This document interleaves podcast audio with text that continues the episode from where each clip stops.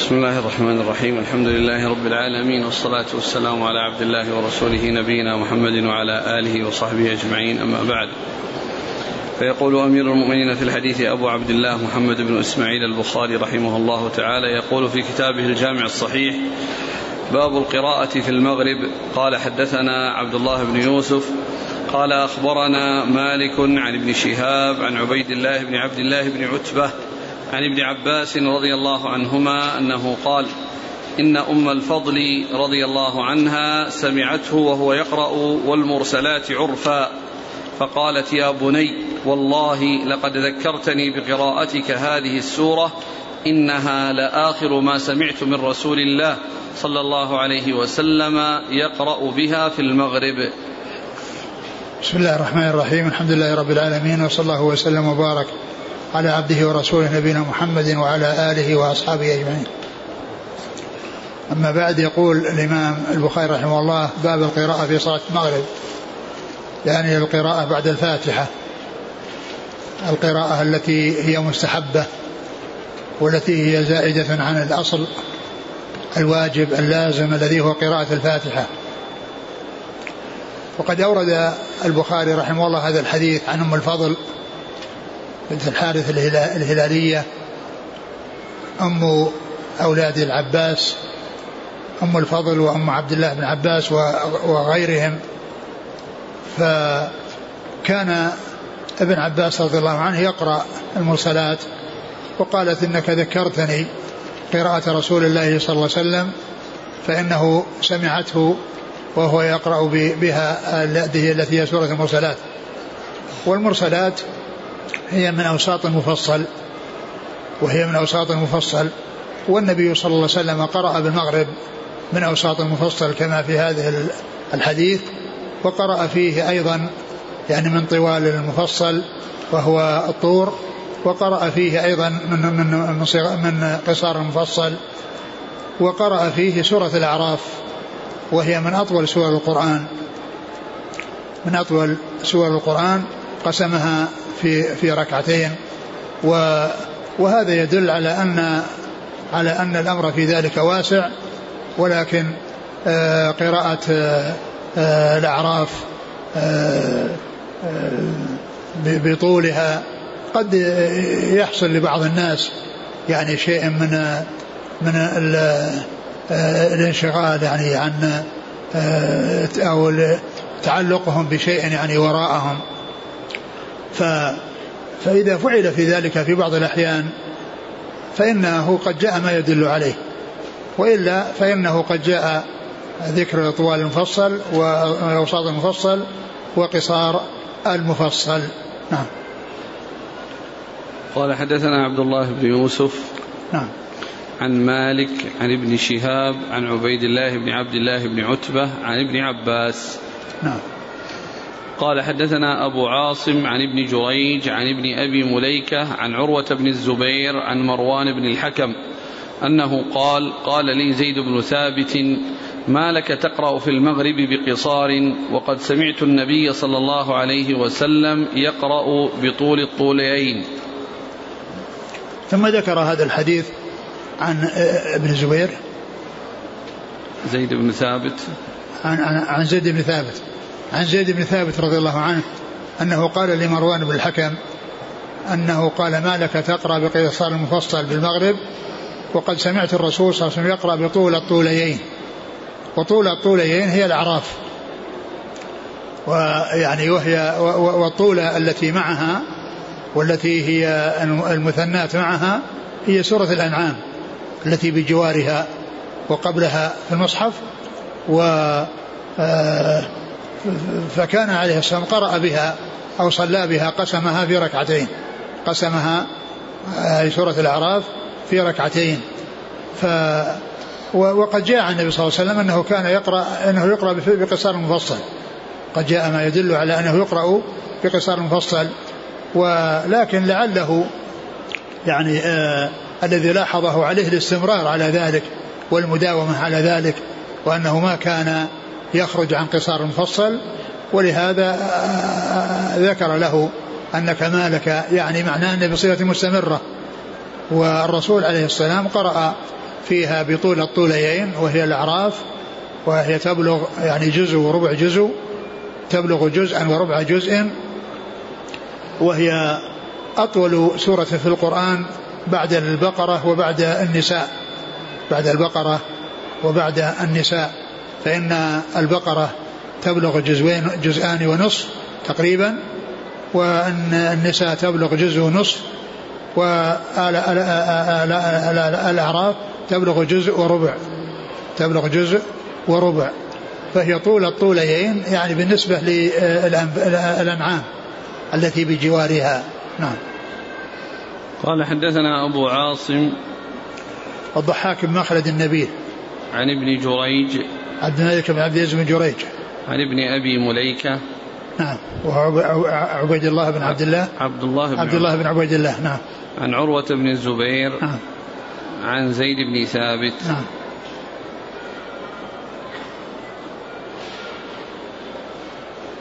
قال رحمه الله تعالى باب الجهر في المغرب. قال حدثنا عبد الله بن يوسف. قال أخبرنا مالك عن ابن شهاب عن محمد بن جبير بن مطعم عن أبيه أنه قال سمعت رسول الله صلى الله عليه وسلم قرأ في المغرب بالطور. ثم ذكر الجهر بصلاة المغرب الجهر بالقراءة في صلاة المغرب. وذكر هذا الحديث عن جبير بن مطعم رضي الله عنه أنه قال سمعت الرسول سمعت النبي صلى الله عليه وسلم يقرأ في المغرب بالطور. يعني سمع سمعه وهو يقرأ ومن المعلوم أن الأحاديث التي مرت يعني فيها أيضا نفس الجهر لأنه آه، إنما عرف أو عرف ذلك بجهره بالقراءة إنما عرف بجهره صلى الله عليه وسلم بالقراءة. وكذلك بالنسبة للمرسلات أيضا عرف ذلك بجهره. ولكن المصنف رحمه الله آه، ذكر بابا يتعلق بالقراءة وبابا يتعلق بالجهر. وبابا يتعلق بالجهر وكل منهما يدل على ما دل عليه الآخر. وجبير بن مطعم رضي الله عنه سمع هذا في حال كفره وكان أسيرا يوم بدر وأتي به إلى المدينة وكان صلى الله عليه وسلم يعني يقرأ بالمغرب في الطور فسمعه يقرأ بهذه السورة وقد جاء في عند البخاري أن أنه قال لما جاء عند قول الله عز وجل أم خلقوا من غير شيء هم الخالقون وخلقوا السماوات في الأرض لا يوقنون. الآيات قال كاد قلبي أن يطير. كاد قلبي أن يطير يعني من هذه البلاغة والفصاحة التي في, في القرآن. وكان يعني ذلك سبب إسلامه. وكان ذلك سبب إسلامه. وفي هذا دليل على أن الكافر إذا تحمل في حال كفره وأدى في حال إسلامه أن ذلك معتبر. أنه تحمل في حال كفره لأنه سمع الرسول يقرأ وهو كافر. وحكى ذلك بعد أن أسلم. فإذا إذا أدى الكافر ما تحمله في حال كفره وأداه بعد إسلامه فإن ذلك معتبر عند العلماء. ومن أمثلته آه، حديث هرقل الطويل الذي فيه أبو سفيان يعني وحكى فيه شيئا عن رسول الله عليه الصلاة والسلام وأنه يأمر بالصلاة والصدق والعفاف وغير ذلك فإنه كان يحكي عن شيء يعلمه عن النبي صلى الله عليه وسلم يعني قبل إسلامه ثم حكاه بعد إسلامه. ومثل ذلك الصغير إذا تحمل في حال صغره وأدى في حال كبره فإن ذلك معتبر. الصغير الذي تحمل في حال صغره وأدى في حال كبره فإن ذلك معتبر. ومن أمثلته النعمان بن بشير رضي الله تعالى عنهما وهو راوي حديث إنما حديث الحلال يبين والحرام يبين وبينهما امور مشتبهات لا يعلمون كثير من الناس. فإن النعمان بن بشير قال سمعت رسول الله صلى الله عليه وسلم يقول الحلال بين والحرام بين والنعمان توفي رسول الله عليه الصلاة والسلام وعمره ثمان سنوات. توفي النعمان رسول الله عليه الصلاة والسلام وعمر النعمان ثمان سنوات. يعني توفي رسول الله وهو صغير. وقد قال سمعت رسول الله صلى الله عليه وسلم كذا فهو تحمل في حال صغره وأدى في حال كبره. فهذا الحديث الذي معنا شاهد لهذه المسألة التي هي تحمل الكافر في حال كبره في حال كفره وتأديته في حال إسلامه. و ومثله حديث آه، قصة هرقل آه، أبو سفيان مع هرقل وبالنسبة للصغير من أمثلته هذا الحديث. الذي هو حديث عظيم وهو من جوامع كلمة صلى الله عليه وسلم الحلال بين والحرام بين وهو من أحاديث آه، الأربعين التي اختارها النووي وجعلها في ضمن كتابه الأربعين وقد صدره وقد قال فيه النعمان سمعت رسول الله صلى الله عليه وسلم يقول كذا. نعم. قال حدثنا عبد الله بن يوسف. نعم. عن مالك عن ابن شهاب عن محمد بن جبير بن مطعم عن أبيه. نعم. قال رحمه الله تعالى باب الجهر في العشاء. قال حدثنا أبو النعمان قال حدثنا معتمر عن أبيه عن بكر عن أبي رافع. قال صليت مع أبي هريرة رضي الله عنه العتمة فقرأ إذا السماء انشقت فسجد فقلت له قال سجدت خلف أبي القاسم صلى الله عليه وسلم فلا أزال أسجد بها حتى ألقاه. ثم قال الجهر في صلاة العشاء يعني في القراءة في صلاة العشاء وذكر حديث أبي هريرة أنه آه أنه قرأ إذا السماء انشقت وسجد بها ويعني هو في صلاته وقال إنه آه صلى خلف النبي صلى الله عليه وسلم وأنه آه وأنه يعني لا يزال يسجد يسجد بها كما رأى صلى الله عليه وسلم يفعل ذلك. نعم. قال حدثنا أبو النعمان. وإذا السماء انشقت هذه أحد آه، آه، آه، يعني أحد المواضع من سجدات المفصل وسجدات المفصل ثلاث التي هي النجم وإذا السماء انشقت وإقرأ. فهذه ثلاث في المفصل. وسجدات القرآن كلها خمسة, خمسة عشرة. لا تزيد على ذلك. أجمعوا أجمع العلماء على أنه ليس في القرآن أكثر من خمسة عشر سجدة. ليس في القرآن أكثر من خمسة عشر سجدة. فهي الحد الأعلى لها خمسة عشر سجدة. عشر متفق عليها وأجمع العلماء عليها وخمس فيها خلاف. الخمس هي الثلاث اللي في المفصل. وسجدة النجم وسجدة وسجدة صاد وسجدة الثانية في الحج. وسجدة الثانية في الحج فهذه خمس فيها خلاف والصحيح أنها ثابتة وأن كل كل منها ثابت عن رسول الله صلى الله عليه وسلم. فتكون الخمسة عشر سجدة كلها ثابتة إلا أن عشرا منها بالإجماع وخمسة منها فيها خلاف والصحيح أنها يسجد بها. نعم. قال حدثنا أبو النعمان آه، الحكم آه، محمد بن الفضل. عن معتمر بن سليمان. عن أبيه عن أبو بكر. أبو سليمان بن طرخان التيمي.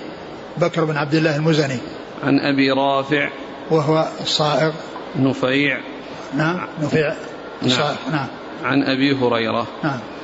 قال حدثنا أبو الوليد قال حدثنا شعبة عن عدي قال سمعت البراء رضي الله عنه أن النبي صلى الله عليه وسلم كان في سفر فقرأ في العشاء في إحدى الركعتين بالتين والزيتون.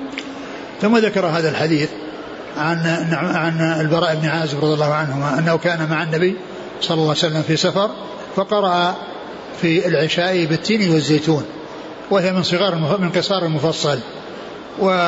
وهذا يدل على أن العشاء يقرأ فيها بهذه السورة وكذلك أيضا في السفر.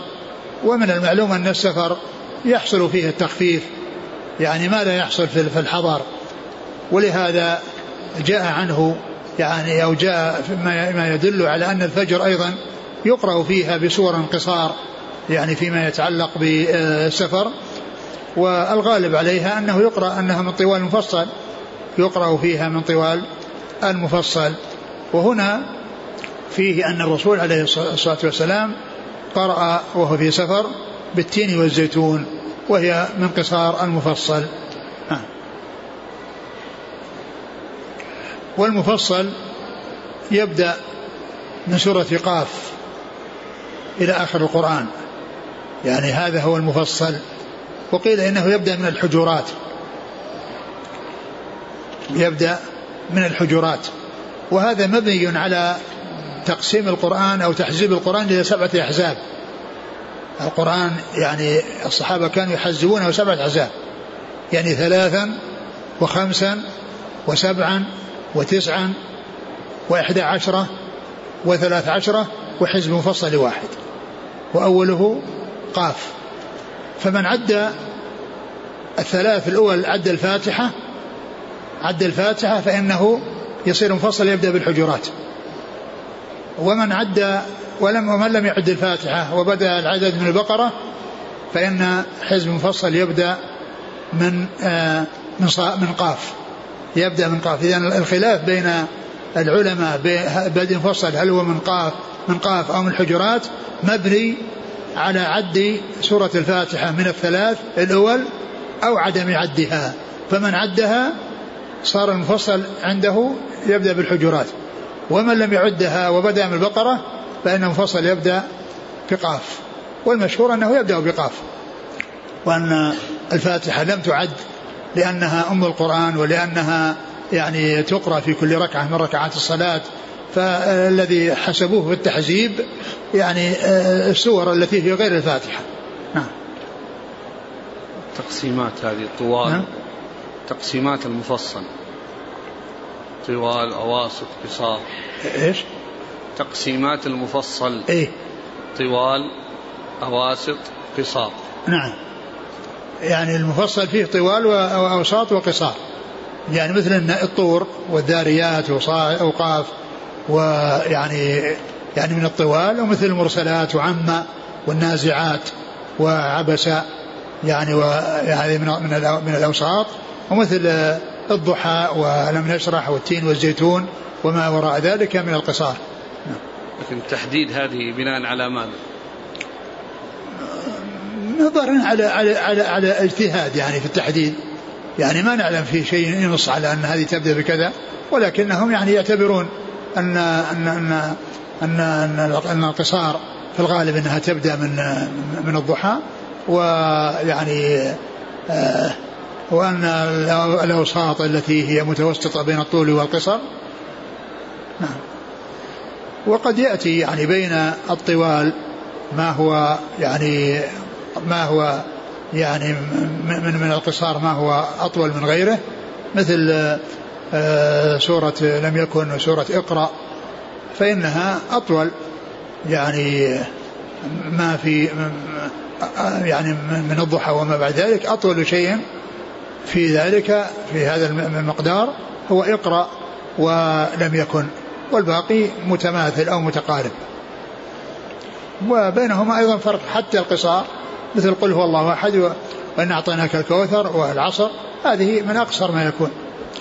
ولهذا يقولون أن التحدي إنما حصل بسورة أقل شيء حصل بسورة وأقصر سورة قل هو الله أحد وإن أعطيناك الكوثر والعصر.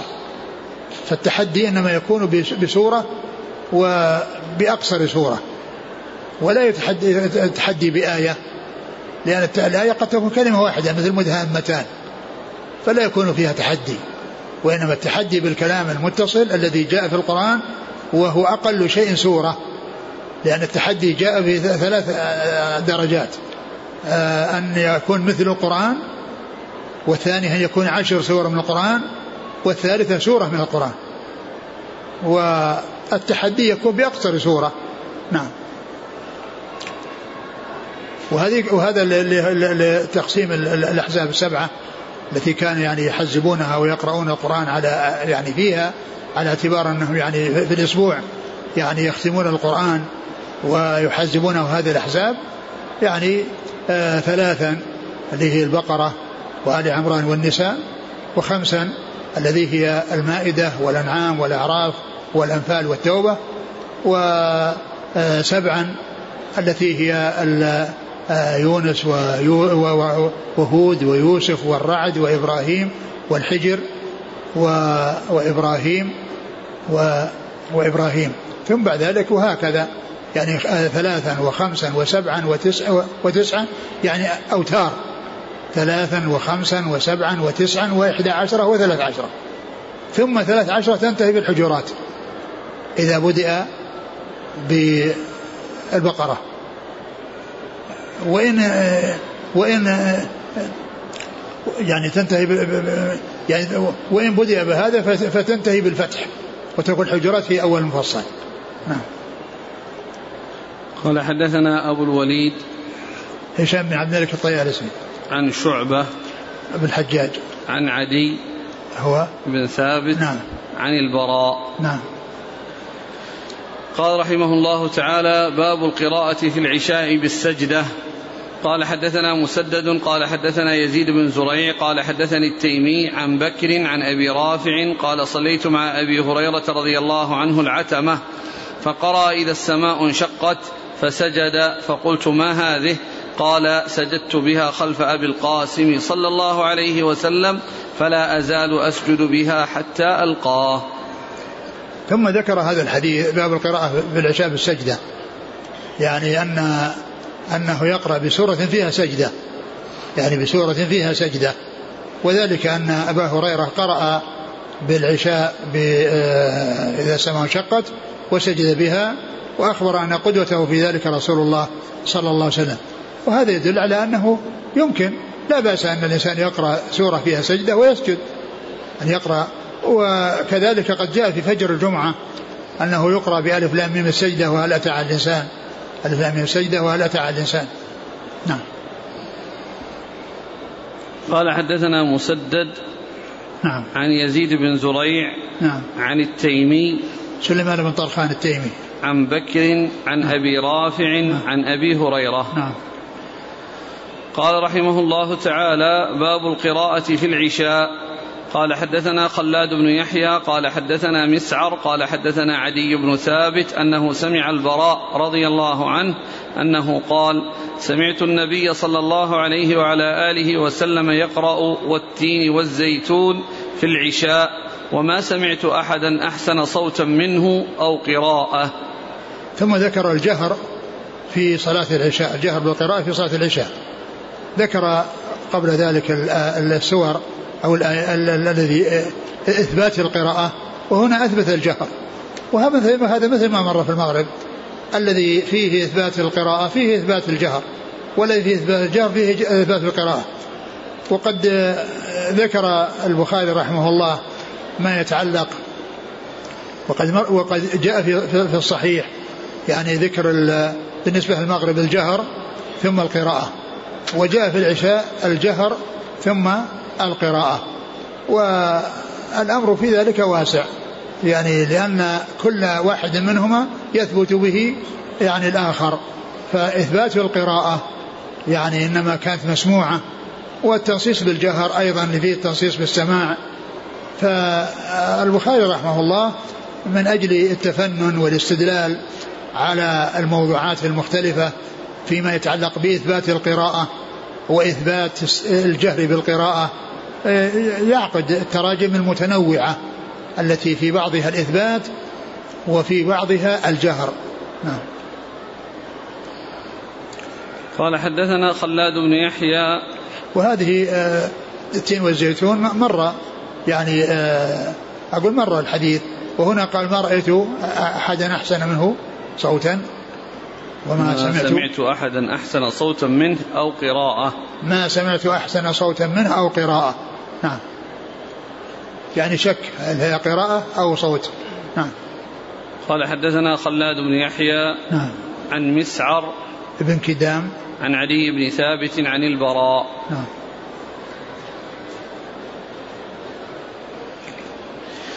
قال رحمه الله تعالى باب يطول في الأوليين ويحذف في الأخريين.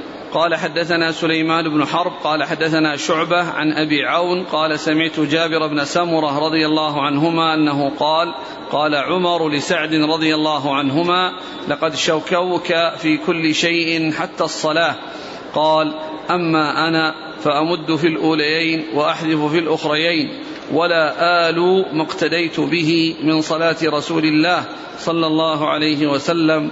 قال صدقت ذاك الظن بك أو ظني بك. ثم ذكر باب باب طول. يطول في الأوليين ويحذف باب يطول في الأوليين ويحذف في الأخريين. وهنا ذكره بعد العشاء. ذكره بعد صلاة العشاء أو بعد ما يتعلق بالجهر في صلاة العشاء أو القراءة في صلاة العشاء. وأورد الحديث ليس في ذكر العشاء لكنه سبق أن مر أنه صلى العشاء أنه ذكر فيه أنه صلى أنه صلى أنه كان يقرأ في العشاء. ويعني فإذا ذكره هنا لأنه يتعلق بالعشاء لكنه ما أتى باللفظ الذي فيه العشاء ولكنه مر في الدرس الماضي الحديث وفيه أنه يعني أنه صلى أنه يقرأ بالعشاء.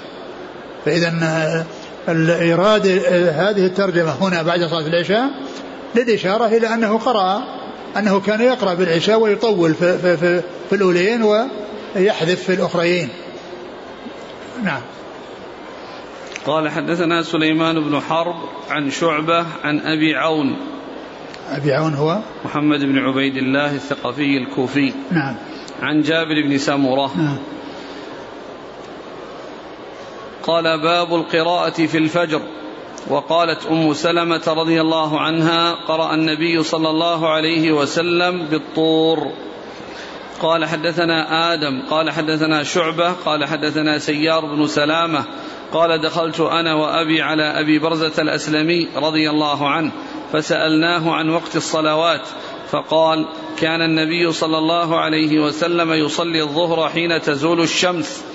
والعصر ويرجع الرجل إلى أقصى المدينة والشمس حية ونسيت ما قال في المغرب ولا يبالي بتأخير العشاء إلى ثلث الليل ولا يحب النوم قبلها ولا الحديث بعدها ويصلي الصبح فينصرف الرجل فيعرف جليسه وكان يقرأ في الركعتين أو إحداهما ما بين الستين إلى المئة.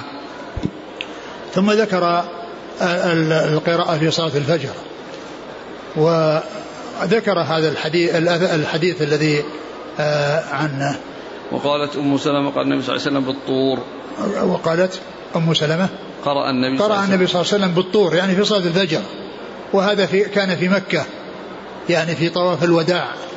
عندما يعني بات النبي صلى الله عليه وسلم في في الأبطح ثم جاءت عائشة من العمرة وذهبوا إلى مكة و يعني طافوا وصلى بهم الفجر صلى الله عليه وسلم في آه يعني وكانت أم سلمة شاكية يعني أنها مريضة فأمرها أن تطوف راكبة من وراء الناس. أن تطوف من وراء الناس فكانت آه، تطوف والرسول صلى الله عليه وسلم يعني آه، يصلي الناس يصلي بالناس الفجر ويقرأ بسورة الطور. يعني ففيه يعني بيان أو التنصيص على آه، قراءة النبي صلى الله عليه وسلم بسورة الطور وهي من طوال المفصل وهي من طوال المفصل. نعم. والثاني اللي بعده. أبي برزة الأسلمي وأبو برزة الأسلمي رضي الله عنه يعني آآ آه، آآ آه، بين آآ أوقات الصلوات والحديث سبق أن مر وفيه بيان وقت الظهر والعصر والمغرب يقول نسيت ما قال فيها والعشاء كان لا يبالي بتأخيرها والفجر كان يصليها في أول وقتها وينصرف والشخص يعرف جليسه يعني يعني يعرف جليسه. وقال وكان يقرأ وهذا محل الشاهد يعني بها بين في الركعة أو في الركعتين بين الستين إلى المئة يعني بين ستين آية إلى مئة آية. وهذا فيه القراءة يعني في صلاة الفجر أو إثبات القراءة في صلاة الفجر وبيان آه، طولها وأنه كان يقرأ ما بين الستين إلى المئة في الركعة أو الركعتين. نعم. قال حدثنا آدم ابن أبي إياس عن شعبة عن سيار بن سلامة عن أبي برزة الأسلمي. نعم. قال حدثنا مسدد قال حدثنا إسماعيل بن إبراهيم قال أخبرنا ابن جريج قال أخبرني عطاء أنه سمع أبا هريرة رضي الله عنه يقول في كل صلاة يقرأ فما أسمعنا رسول الله صلى الله عليه وسلم أسمعناكم وما أخفى عنا أخفينا عنكم وإن لم تزد على أم القرآن أجزأت وإن زدت فهو خير. ثم ذكر حديث أبي هريرة رضي الله عنه أن النبي صلى أن أنه قال قال إن قال في كل صلاة يقرأ. في كل صلاة يقرأ. يعني في كل صلاة قراءة. في كل صلاة قراءة يعني زائدة على الفاتحة. لأن الفاتحة لا بد منها. ولكن يعني ما زاد على ذلك فإنه مستحب ويقرأ. فما أسمعنا رسول الله صلى الله عليه وسلم أسمعناكم؟ يعني ما جاء فيه نص. عن رسول الله صلى الله عليه وسلم يعني أسمعهم بأنه مثلا يقرأ بالطور أو يقرأ بالتين والزيتون أسمعناكم وقلنا إن هذا سمعناه من الرسول صلى الله عليه وسلم. وما أخفاه؟ أخفيناه. يعني مثل كونه يعني أنه كان في الركعتين الأخريين فيما يتعلق بالمغرب والعشاء ما جاء عنه أنه يقرأ فيهما شيئا. وأكثر الأحاديث جاءت في الظهر والعصر بأنه يعني لا يقرأ في الأخيرتين شيئا. وبعضها جاء كما في صحيح مسلم أنه كان يقرأ بالظهر يعني في الركعتين الأولين ثلاثين, ثلاثين آية وفي الركعتين الأخرين على النصف. وفي العصر يقرأ يعني في الركعتين الأوليين مثل الركعتين الأخيرتين في الظهر أي خمسة عشر آية وفي الركعتين الأخيرتين على النصف. يعني فجاء فيه أنه كان يعني يقرأ يعني زيادة يقرأ في الركعتين الأخريين فوجاء أنه لا يقرأ. ومعنى ذلك أنه آه، جاء عنه في الظهر والعصر يعني القراءة وترك القراءة. وأما بالنسبة للمغرب والعشاء ما جاء عنه شيء يتعلق بقراءة شيء في الركعتين الأخريتين. ومعنى ذلك أن أن آه، أن أن أن, أن بعض الصلوات بما يتعلق بالركعتين الأخيرتين أنه يعني لا يذكر في شيء غير الفاتحة وفي بعضها قراءة شيء زائدا على الفاتحة. إيش قال؟ قال ما اسمع ما في كل صلاة يقرأ فما في كل صلاة يقرأ يعني قراءة يعني غير الفاتحة. يعني في كل صلاة يقرأ شيء من القرآن يعني زائد على الفاتحة. أما الفاتحة فلا صلاة لمن لم يقرأ بها كما مر بنا الحديث عن عبادة بن الصامت لا صلاة لمن لم يقرأ فاتحة الكتاب. فما أسمعنا؟ أسمعناكم. يعني الذي أسمع أسمعهم إياه في كونه فيما يتعلق بال فيما يتعلق بالتعيين القراءة مثلا في الصلوات الجهرية وكذلك فيما يتعلق بالسرية حيث يسمعهم الآية. أحيانا في الصلاة السرية فيعرفون الشيء الذي كان يقرأ به. وأحيانا لا يسمعهم ولكن يعرفون أنه يقرأ. كما مر بنا الحديث أنه في صلاة العصر والمغرب والظهر والعصر كان يعني يعرفون قراءته باضطراب لحيته. كانوا يعرفون قراءته باضطراب لحيته. وهذا ما عرفوه ككونه يعني آه، يسمعهم آية من القرآن في سورة معينة يعرفون يقرأ بها. وأحيانا لا يأتي شيء من هذا ولكنهم يعرفون أنه يقرأ. وهذا فيما يتعلق بالركعتين الأوليين. أما فيما يتعلق بالأخرين فقد عرفنا أنه جاء عنه في الظهر والعصر يعني قراءة زائدة على الفاتحة وجاء عدم ذلك أيضا بكونه يعني آه، ما في تنصيص على القراءة.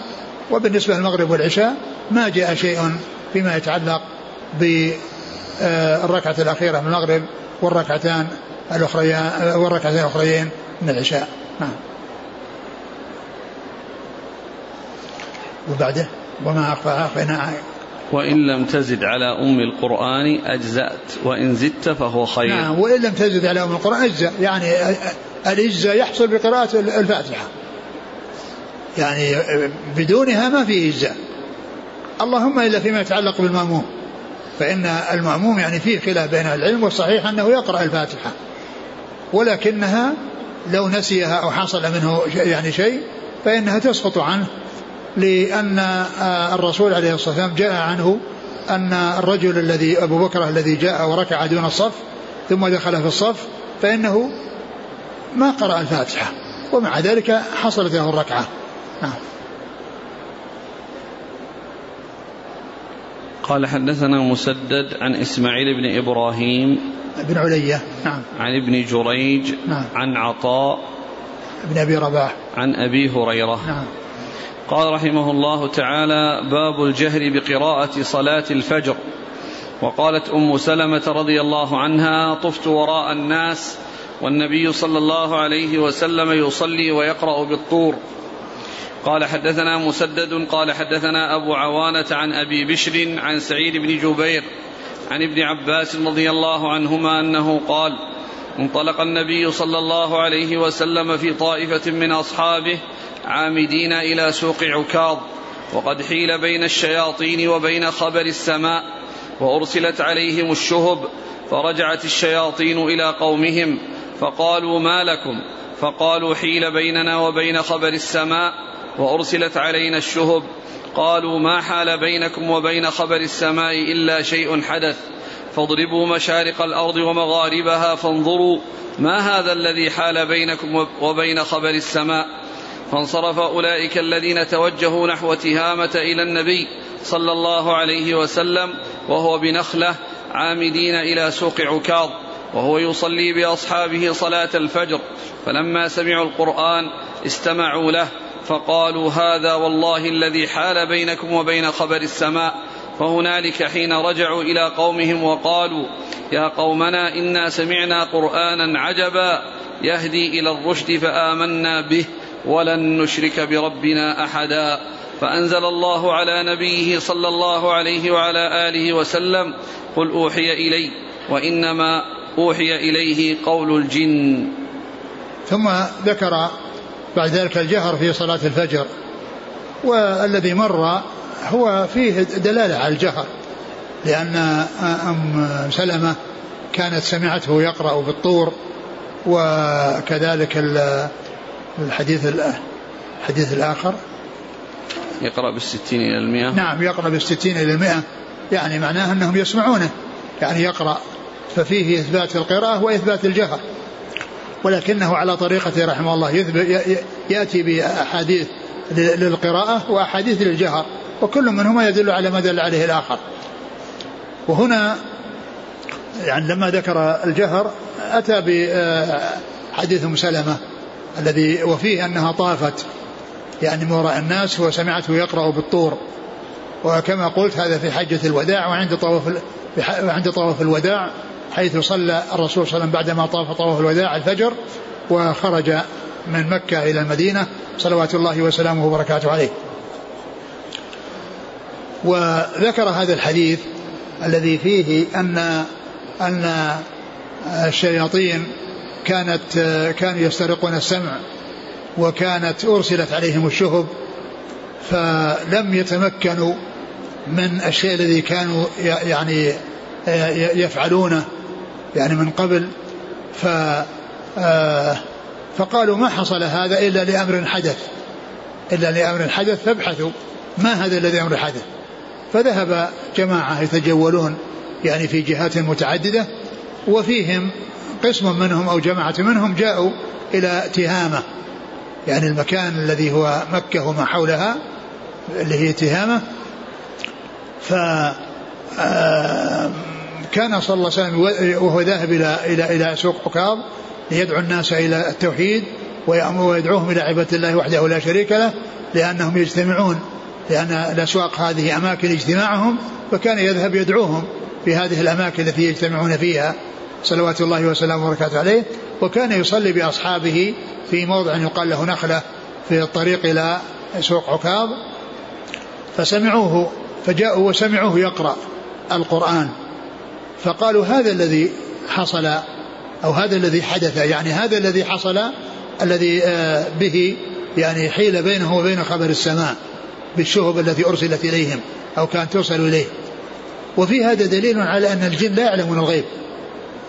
لا يعلمون الغيب لأنه لو كانوا يعلمون الغيب لا عرفوا الذي قد حصل ولكنهم صاروا يبحثون ويسعون حتى يستطيعوا الخبر فيعني يدل على, على, على أنهم لا يعلمون الغيب. والغيب لا يعلمه إلا الله سبحانه وتعالى. الملائكة لا يعلمون الغيب والجن لا يعلمون الغيب والإنس لا يعلمون الغيب.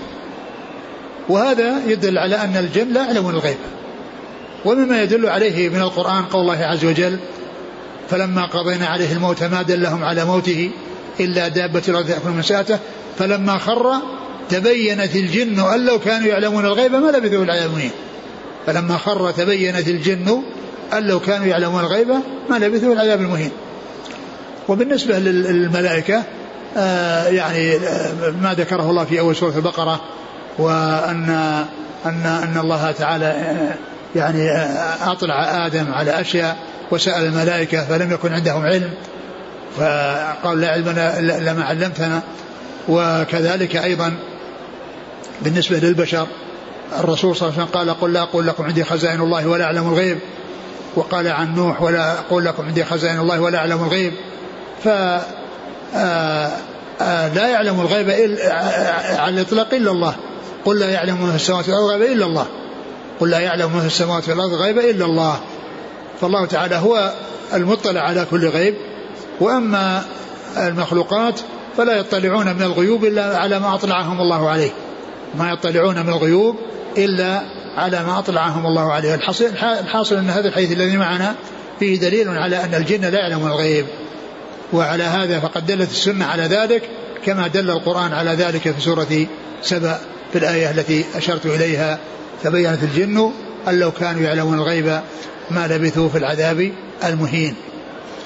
ثم إنهم رجعوا إلى قومهم وأخبروهم وأنزل الله عز وجل على نبيه قل أوحي إلي أنه سمع نفر من الجن وإنما الذي أوحي إليه يعني آه، خبر الجن وكلام الجن. ومعلوم أن القرآن يعني فيه آه، حكاية آه، لقصص وقصص الأنبياء وكانت يعني الأنبياء إنما هي كانت في لغاتهم ولكن الله عز وجل يعني تكلم بهذه القصة بهذه اللغة التي هي لغة القرآن. وكذلك الجن يعني تكلموا بالذي تكلموا به على ما عندهم من اللغة. والله تعالى حكى ذلك في كتاب العزيز بهذه اللغة التي هي لغة القرآن. وقد قال الله عز وجل وإذ صرفنا إليك نفر من الجن ليستمع القرآن. فلما حضروه قالوا أنصتوا الآيات. نعم. أعد الحديث. قال عن ابن عباس رضي الله عنهما قال انطلق النبي صلى الله عليه وسلم في طائفة من أصحابه عامدين إلى سوق عكاظ. نعم. وقد حيل بين الشياطين وبين خبر السماء وأرسلت عليهم الشهب. فرجعت الشياطين إلى قومهم فقالوا ما لكم؟ فقالوا حيل بيننا وبين خبر السماء وأرسلت علينا الشهب. قالوا ما حال بينكم وبين خبر السماء إلا شيء حدث؟ فاضربوا مشارق الأرض ومغاربها فانظروا ما هذا الذي حال بينكم وبين خبر السماء. هذا هو الدليل على أنهم ما يعلمون الغيب. يعني راحوا يبحثون يعني إيش الذي حصل. نعم. فانصرف أولئك الذين توجهوا نحو تهامة إلى النبي صلى الله عليه وسلم وهو بنخلة عامدين إلى سوق عكاظ وهو يصلي بأصحابه صلاة الفجر. فلما سمعوا القرآن استمعوا له فقالوا هذا والله الذي حال بينكم وبين خبر السماء فهنالك حين رجعوا إلى قومهم وقالوا يا قومنا إنا سمعنا قرآنا عجبا يهدي إلى الرشد فآمنا به ولن نشرك بربنا أحدا. فأنزل الله على نبيه صلى الله عليه وسلم قل أوحي إلي وإنما أوحي إليه قول الجن. نعم. قال حدثنا مسدد عن أبي عوانة.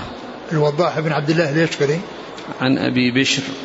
وهو جعفر بن إياس بن أبي وحشية.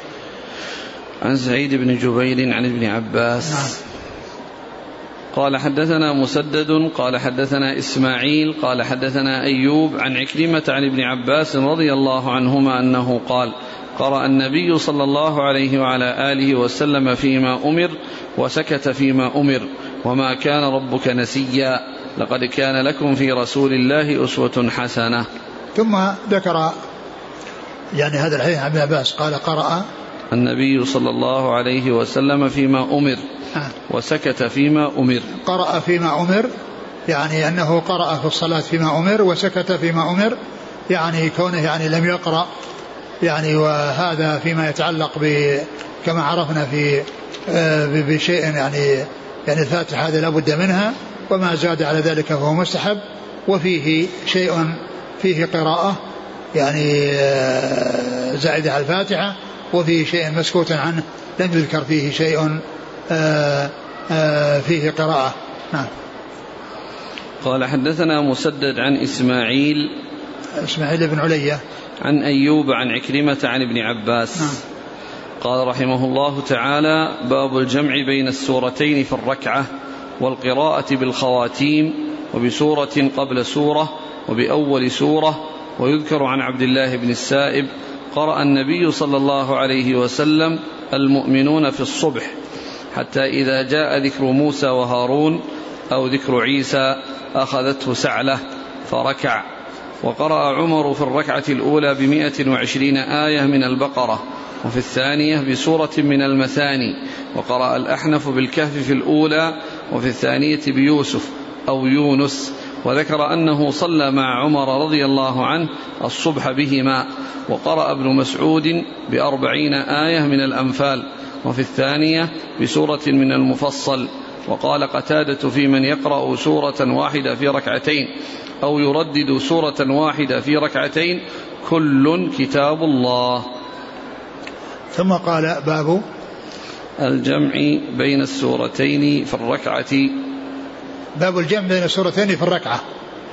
يعني سبق أن عرفنا فيما مضى أن السورة يمكن أن يقرأ في كل ركعة سورة وأنه يقرأ آه، سورة تقسم بين ركعتين كما في الأعراف في المغرب وأنه يجمع بين السورتين يعني كما يعني سيأتي عن ابن مسعود رضي الله عنه و وكذلك يقرأ من أول السورة ومن وسطها ومن آخرها.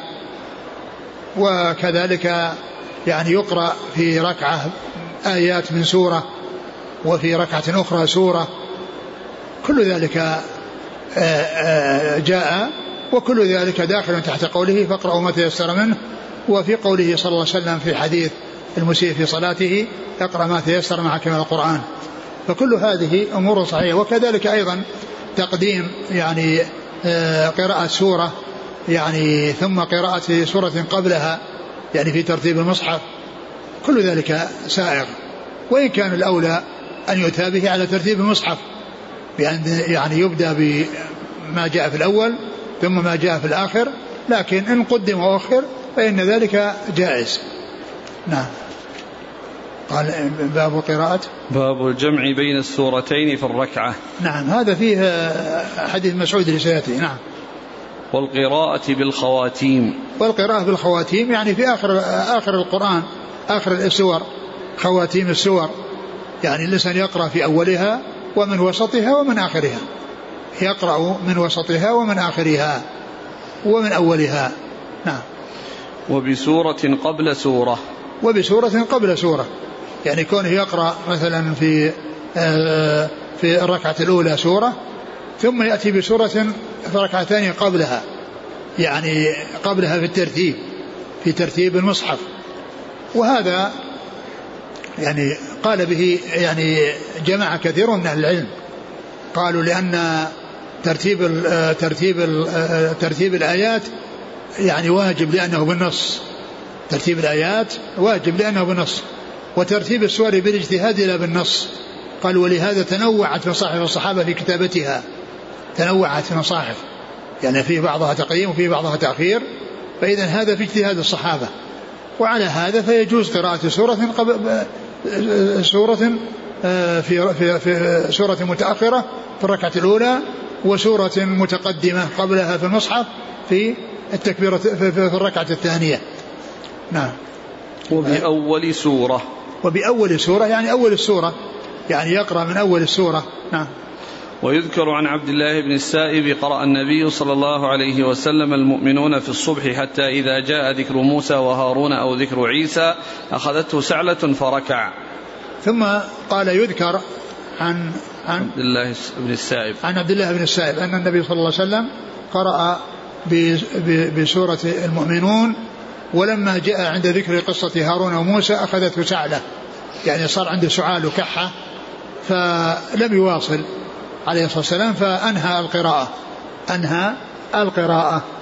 يعني في آه، لأمر لهذا الأمر العارض الذي عرض له صلى الله عليه صلى الله عليه وسلم. وقد بدأ من أول السورة وانتهى لهذا الأمر العارض إلى أثنائها. نعم. وقرأ والحديث في صحيح مسلم هذا الذي ذكره البخاري وقال يذكر هو في صحيح مسلم. نعم. وقرأ عمر في الركعة الأولى بمائة وعشرين آية من البقرة وفي الثانية بسورة من المثاني. وقرأ عمر في الركعة الأولى بمائة آية من البقرة وفي الثانية آه، وفي, وفي الركعة الثانية سورة من المثاني. يعني معناه أنه قرأ في ركعة يعني بعض سورة اللي هي البقرة وقرأ في ركعة أخرى التي هي الثانية بسورة من المثاني. والمثاني هي قيل التي هي دون المئة التي تنقص عن المئة. هذه يقال لها مثاني يقال لها المثاني. والمئين هي المئة وما زاد على المئة. والمثاني هي يعني ما قل عن المئة. نعم. وقرأ الأحنف بالكهف في الأولى وفي الثانية بيوسف أو يونس وذكر أنه صلى مع عمر رضي الله عنه الصبح بهما. ثم ذكر عن الأحنف نعم. أنه آه، قرأ بالكهف في الركعة الأولى ثم بعد ذلك بيونس أو يوسف. أو يوسف. ومعنى ذلك أن أن أنه في الركعة الأولى قرأ سورة متأخرة وهي الكهف متأخرة في المصحف وقرأ في آه، الركعة الثانية بيونس أو يوسف. وقال إن عمر يعني فعل ذلك يعني أنه قرأ الكهف في الركعة الأولى في الركعة الأولى وهي سورة متأخرة في المصحف وفي الركعة الثانية قرأ سورة متقدمة. يعني إما يونس وإما وإما يوسف. وهذا الاستدلال به على قراءة سورة قبل سورة. نعم. وقرأ ابن مسعود بأربعين آية من الأنفال وفي الثانية بسورة من المفصل. وقرأ ابن مسعود في أربعين آية من الأنفال وفي الركعة الثانية بسورة من المفصل. التي يبدأ بقاف إلى آخر القرآن. فهذا من جنس الذي الذي آه الذي مر أنه قرأ ب يعني بمئة آية من البقرة وفي الثانية بسورة من المثاني. هذا عن عمر. هذا الأخير عبد مسعود لا الأول. الأول ذاك الذي عمر. نعم عمر. نعم. هذا من جنس عمل ابن مسعود. من جنس الذي عمله عمر. لأن عمر قرأ آيات من البقرة مئة آية في ركعة وقرأ آية سورة من المثاني. وهنا قرأ بأربعين آية من الأنفال وقرأ في الركعة الثانية سورة من المفصل. نعم. وقال قتادة في من يقرأ سورة واحدة في ركعتين أو يردد سورة واحدة في ركعتين كل كتاب الله. يعني لو أنه آه، قرأت السورة مكررة في ركعة قرأت السورة وفي الركعة الثانية قرأت نفس السورة لا بأس بذلك لأن كما قال كل كتاب الله. وجاء يعني في سنن أبي داود أن الرسول صلى الله عليه وسلم قرأ إذا زلزلت يعني في الركعة الأولى وكذلك في الركعة الثانية. نعم. وقال عبيد الله عن ثابت عن أنس رضي الله عنه كان رجل من الأنصار يؤمهم في مسجد قباء. وكان كلما افتتح سورة يقرأ بها لهم في الصلاة مما يقرأ به افتتح بقل هو الله أحد حتى يفرغ منها ثم يقرأ سورة أخرى معها وكان يصنع ذلك في كل ركعة فكلمه أصحابه فقالوا إنك تفتتح بهذه السورة ثم لا ترى أنها تجزئك حتى تقرأ بأخرى فإما تقرأ بها وإما أن تدعها وتقرأ بأخرى فقال ما أنا بتاركها إن أحببتم أن أؤمكم بذلك فعلت وإن كرهتم تركتكم. وكانوا يرون أنه من أفضلهم وكرهوا أن يؤمهم غيره. فلما أتاهم النبي صلى الله عليه وسلم أخبروه الخبر فقال يا فلان ما يمنعك أن تفعل ما يأمرك به أصحابك وما يحملك على لزوم هذه السورة في كل ركعة؟ فقال إني أحبها. فقال حبك إياها أدخلك الجنة. ثم ثم ذكر وقال عبيد الله عن ثابت عن أنس كان رجل وقال عبيد الله عن ثابت عن أنس كان رجل يصلي بالناس في قبى وكان يعني يفتتح بالركعة بقل هو الله أحد ثم يأتي بسورة أخرى. فكان أصحابه الذين يصلون وراءه يعني أشكل عليهم ذلك فقالوا آه، إما آه، تقرأ هذه السورة وتقرأ غيرها يعني أو يعني في أو أنك تدعها وتقرأ غيرها. يعني معناه أنك تلتزم أنك تأتي بها وتأتي معها آخر أو معها يعني سورة أخرى أو آيات أخرى يعني لا, لا, لا استغربوا هذا الشيء. فقالوا إما أن تفعل وإما أن وإما أن يعني تدعنا يعني. فقال إن أعجبكم وإلا فأنا تركتكم. فلما جاء النبي صلى الله عليه وسلم عرضوا عليه ذلك فسأله وقال لماذا لم تفعل ما يرشدك إليه أصحابك؟ فقال إني أحب هذه السورة. قال إن حبك, إن حبك إياها أدخلك الجنة. يعني أنه أقره على ذلك. فدل فدل هذا على أن كون الإنسان يقرأ سورة ويقرأ معها غيرها وكذلك أيضا في آه، التقديم والتأخير أيضا.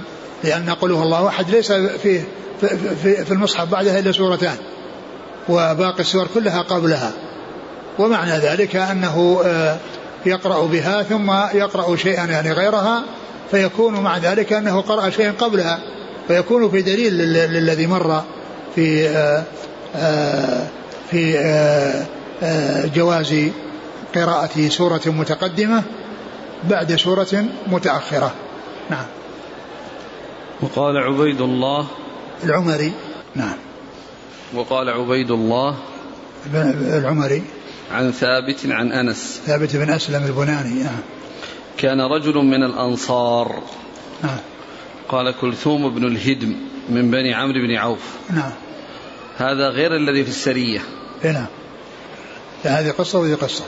قال حدثنا آدم قال حدثنا شعبة عن عمرو بن مرة قال سمعت أبا وائل قال جاء رجل إلى ابن مسعود رضي الله عنه فقال قرأت المفصل الليلة في ركعة.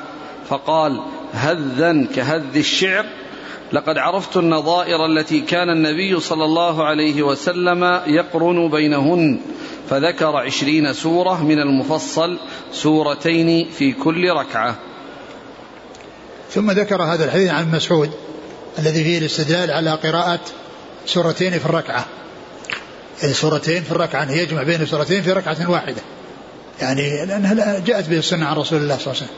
كونه يعني يأتي بركعتين بسورتين في ركعة أو يقسم السورة بين ركعتين كل ذلك سائغ كما كما عرفنا. ولكنه هنا أورده من أجل آه، الجمع بين السورتين في ركعة واحدة وكذلك أكثر. يعني يمكن أن يجمع ثلاث يعني في ركعة أو أكثر لا بأس بذلك. ثم ورد حديث مسعود أن رجلا جاء إلى النبي صلى الله عليه وسلم وقال قرأت المفصل. لا رجل إلى جاء إلى ابن مسعود. جاء رجل إلى مسعود؟ نعم. فقال قرأت, قرأت المفصل. في ركعة. قرأت المفصل المفصل من من, من سورة قاف. يعني أربعة أجزاء وسورة. فقال هدا كهد الشعر. يعني أنك أنك تسرع يعني في القراءة. ثم قال قد عرفت النظائر التي كان يقرأ بها وذكر عشرين سورة آه، كان يقرن بينهما في الركعة الواحدة يعني يأتي بهما في ركعة واحدة آه، عليه الصلاة والسلام. ومعلوم أن هذه من المفصل لأن هذه سورة قصيرة والمقصود بكونها يعني النظائر المتشابهة في المعنى المتشابهة في في معناها. وقد قيل إن المقصود إنها متشابهة في مقدارها إنها متشابهة في المقدار وقيل إنها متشابهة في المعنى يعني هذه في ثنتين في موضوع معين ثنتين في موضوع معين وهكذا. نعم. لكن هذه كانت يعني صلاة الليل أو صلاة نعم. صلاة الليل. يعني يبدو أن صلاة الليل جزم لأنها هو راح يقرأ فيهم هذا الرجل اللي قرأ مفصلا في, في, في الصلاة. يعني أقول هذا يعني ليس أقول ليس في, في يعني في صلاة الجماعة نعم. قال حدثنا آدم عن قوله هدا كهد الشعر يعني هذا يعني يعني ذكر الحافظ بن حجر أنه لا خلاف بين أهل العلم أن القراءة يعني بالسرد يعني أنها جائزة ولكن الأفضل الترتيب ترتيل أن يكون ذلك بالترتيل والتجويد هذا الأفضل. وإن قرأ يعني بغير ذلك فهو سائر وقد قال الحافظ بن حجر في شرح هذا الحديث لا خلاف بين أهل العلم أو لا أعلم خلافا في جواز القراءة بالسرد. شوف شوف لفظ الحافظ بن حجر في آخر آخر شرح الحديث. آخر الحديث؟ نعم نفس الحديث هذا. نعم. قال ولا خلاف في جواز السرد بدون تدبر لكن القراءة بالتدبر أعظم أجرا. نعم. ولا خلاف في جواز السرد. يعني القراءة سرد القراءة يعني بدون بدون تدبر. بدون بكونه يعني يعني يرتل ويتدبر. نعم. قال حدثنا آدم عن شعبة عن عمرو بن مرة نعم. عن أبي وائل شقيق بن سلمة. عن ابن مسعود. نعم. قال رحمه الله تعالى باب يقرأ في الأخريين بفاتحة الكتاب. والله تعالى أعلم وصلى الله وسلم وبارك على عبده ورسوله نبينا محمد وعلى آله وأصحابه أجمعين. جزاكم الله خيرا وبارك الله فيكم. ألهمكم الله الصواب ووفقكم للحق شافاكم الله وعافاكم. نفعنا الله ما سمعنا غفر الله لنا ولكم وللمسلمين أجمعين. آمين, آمين. يقول السائل أحسن الله إليكم نقل الحافظ في الفتح عن ابن المنير قوله وفيه دليل على جواز تخصيص بعض القرآن بميل النفس إليه والاستكثار منه ولا يعد ذلك هجرانا لغيره. فما تعليق فضيلتكم حفظكم الله. كلام صحيح. يعني كل إنسان يعني يعني قل هو الله أحد وتبت يد أبي لهب متجاورتان وكله كلام الله عز وجل لكن كلام الله كما هو يتفاضل. لا يقال إنه يعني آه، كله سواء. ولهذا جاء عن آه، قل هو الله تعدل في القرآن. وما جاء أن سورة تبت تعدل شيء يعني يعني لها ميزة ولها ففيه آه، فيه التفاضل يعني في سور القرآن وأم القرآن وسورة الفاتحة أعظم سورة في القرآن وآية الكرسي أعظم آية في القرآن وهكذا. لكن أحسن الله إليك هو ما قال الفضل هو قال ميل النفس. نعم لأنه كان هذا الرجل آه، مالت نفسه إلى أن يكرر قل هو الله أحد. يقول هل الجن يعلمون ما يفكر فيه الإنسان أو يقع في قلبه؟ ما في يعني ما يدل على ما في شيء يدل على هذا. ما في شيء يدل على هذا. بل يعني يعني أقول ما يكون في القلب هذا لا يعلمه إلا الله عز وجل. أقول ما يكون في قلب الإنسان لا يعلمه إلا الله عز وجل. لكن جاء فيما يتعلق بالنسبة للملائكة إذا هم يعني بحسنة قال ارقبوه فإن يعني عملها يعني آه، اكتبوها حسنة يعني آه، إن لم يعملها اكتبوها حسنة وإن عملها اكتبوها عشرا وإذا هم بسيئة فإن عملها اكتبوها سيئة واحدة ف يعني يعني الملائكة يعني جاء يعني أنه إذا هم يقول الله عز وجل ارقبوا إن عمل كذا وكذا ففيه ما يشعر بأن بأنهم يعني آه، يعني عرفوا يعني ما حصل له نعم. أما بالنسبة للجن ما نعرف شيء يدل على أنهم يعلمون ما يفكر فيه الإنسان بل جاء ال ال ال يعني هذا الذي يعني آه شيء أقرب من هذا وأسهل من هذا ومع ذلك ما علموا شيء موجود في يعني في الواقع. يعني في فلما خرج